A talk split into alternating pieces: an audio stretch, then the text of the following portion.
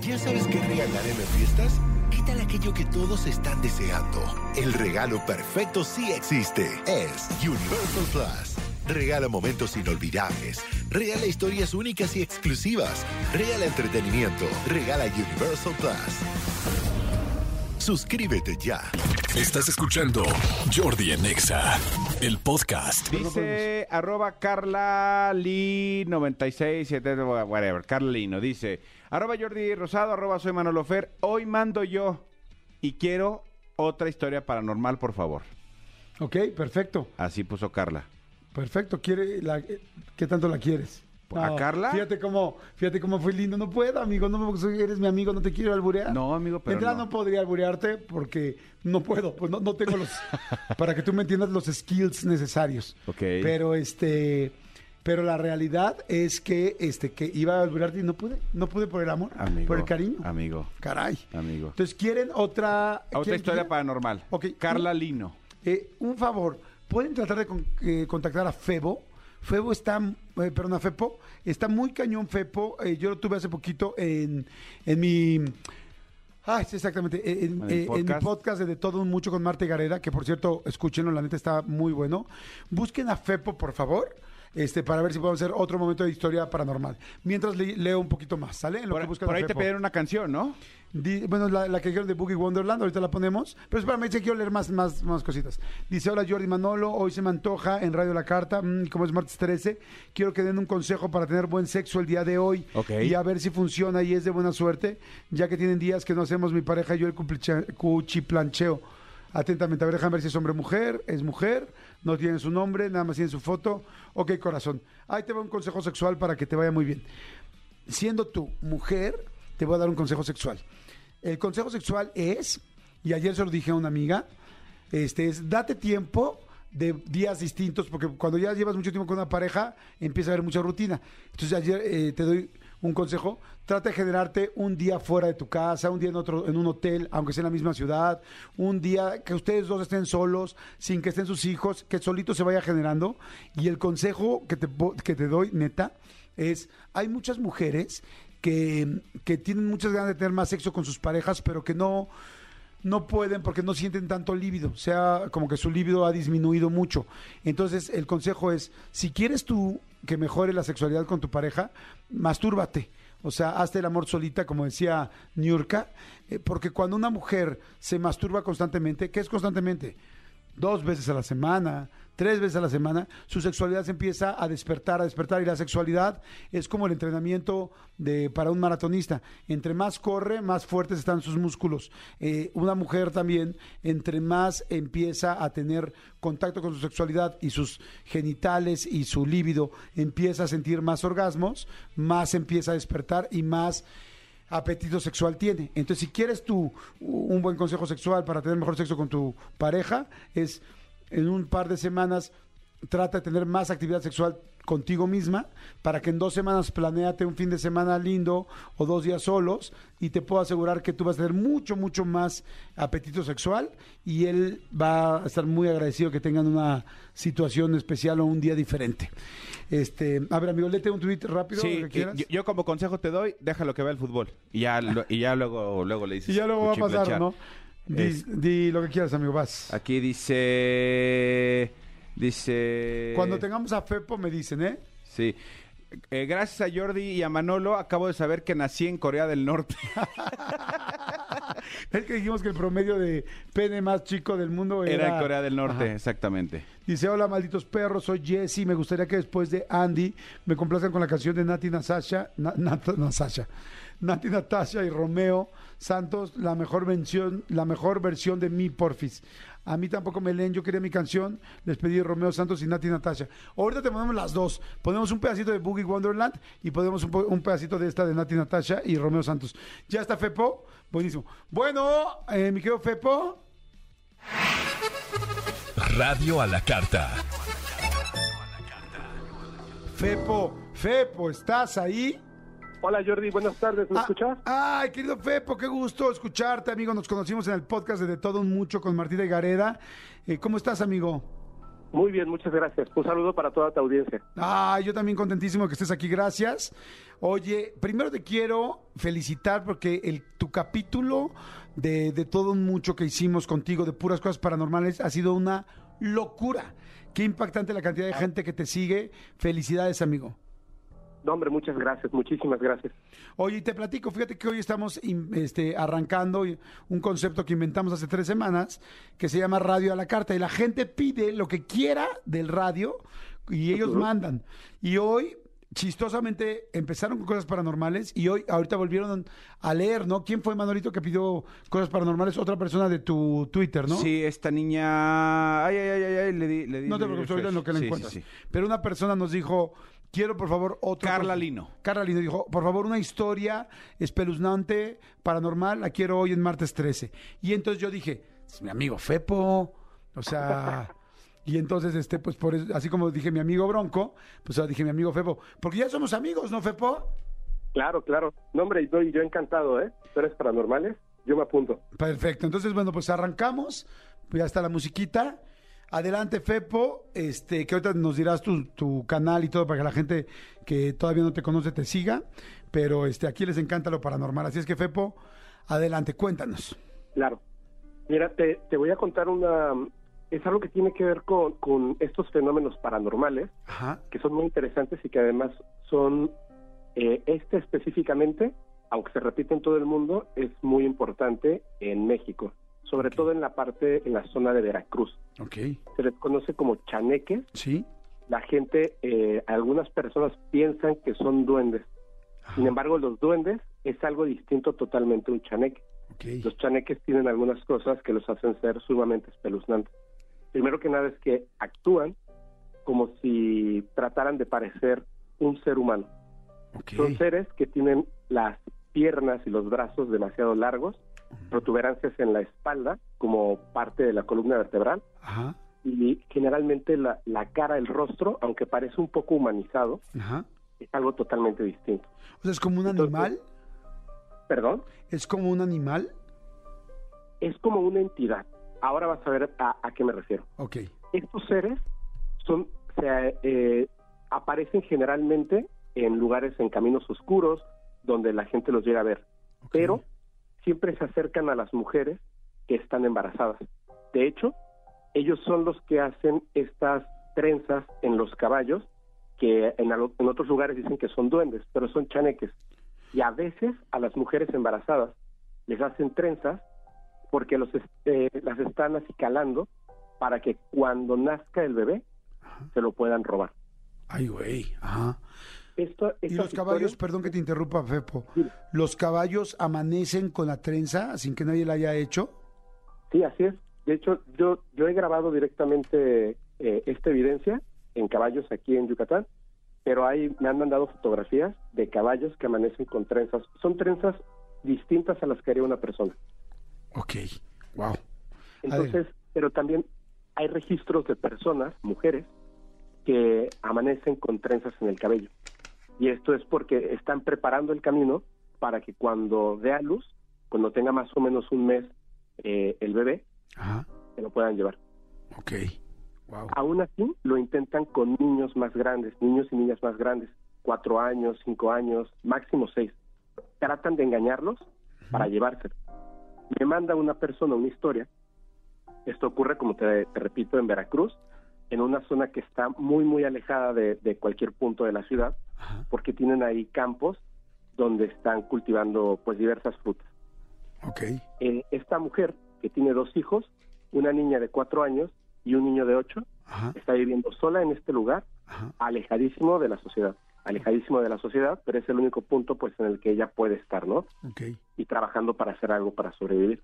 Una noche empieza a escuchar un ruido y despierta y nota un ligero movimiento dentro de su habitación. Ella dormía con su hija de cuatro años y piensa que seguramente es su hijo de ocho años que se despertó y a lo mejor estaba buscando comida Claro. o agua.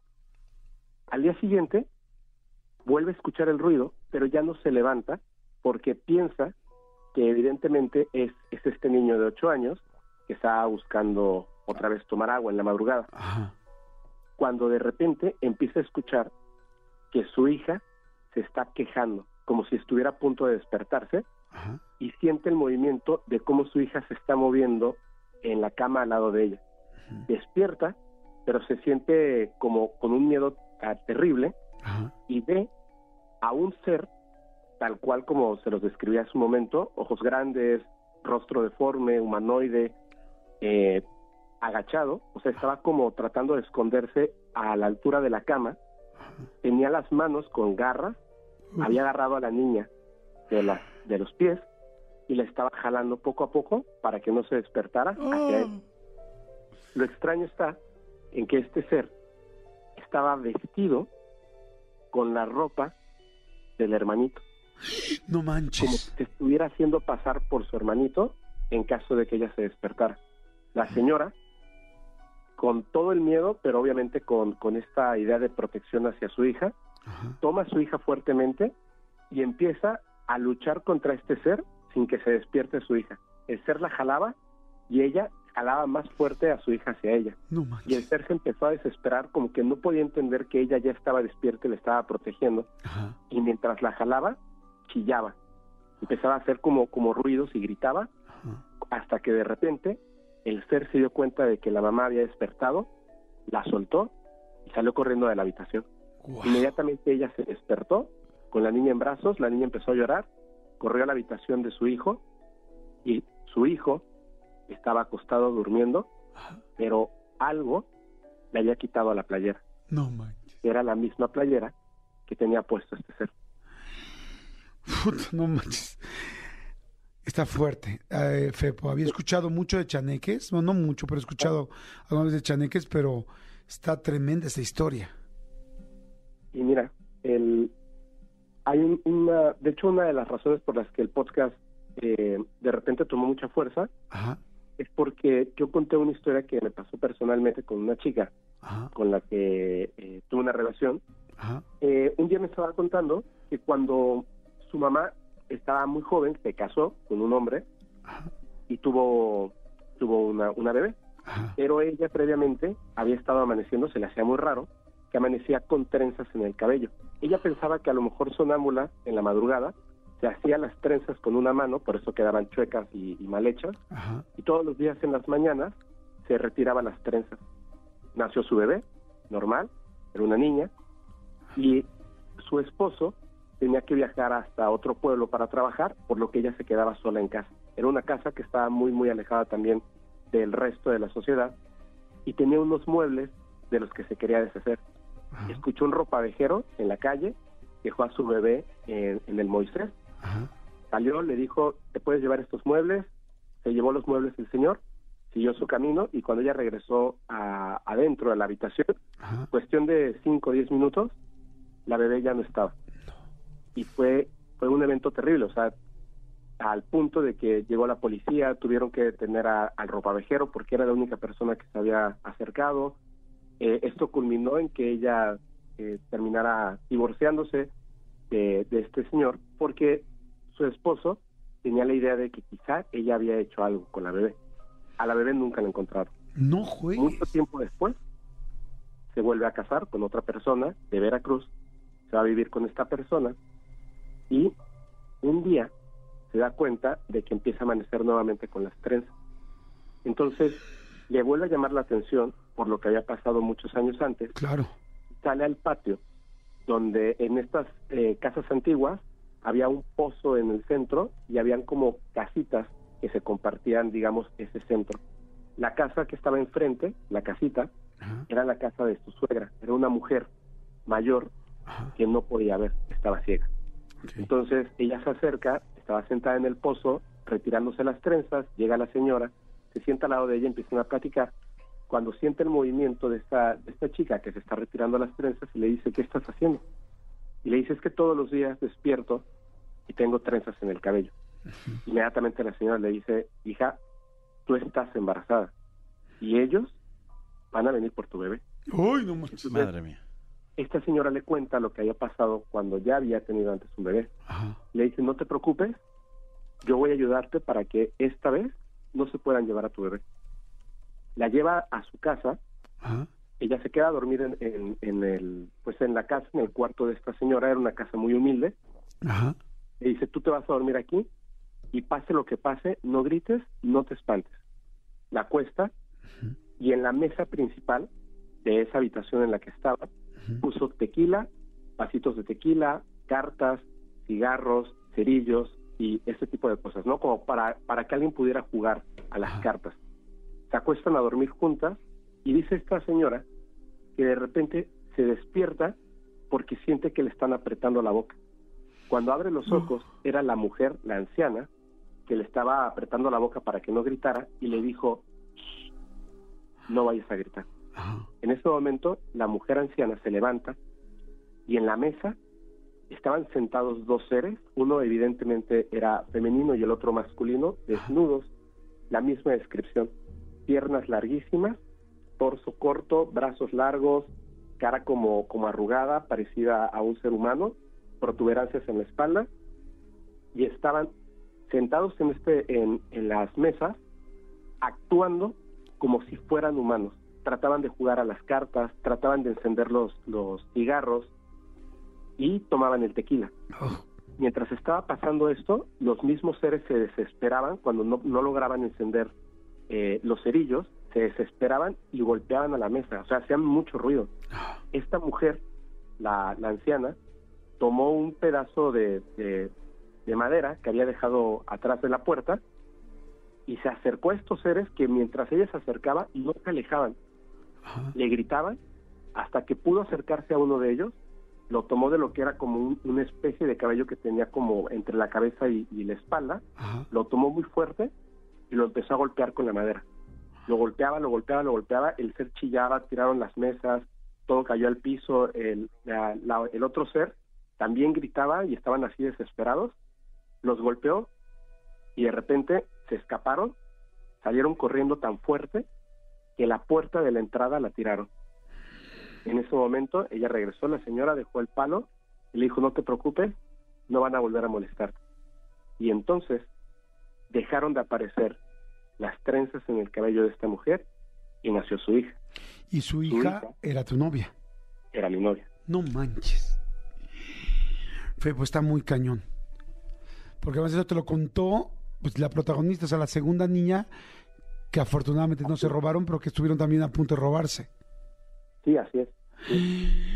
No manches, está buenísima la historia. Buenísima, buenísima y espeluznante. Y, y pues sí, sí, sí está cañón, porque yo sí creo en todos los, en los seres y en las cosas so- este, sobrenaturales que hay.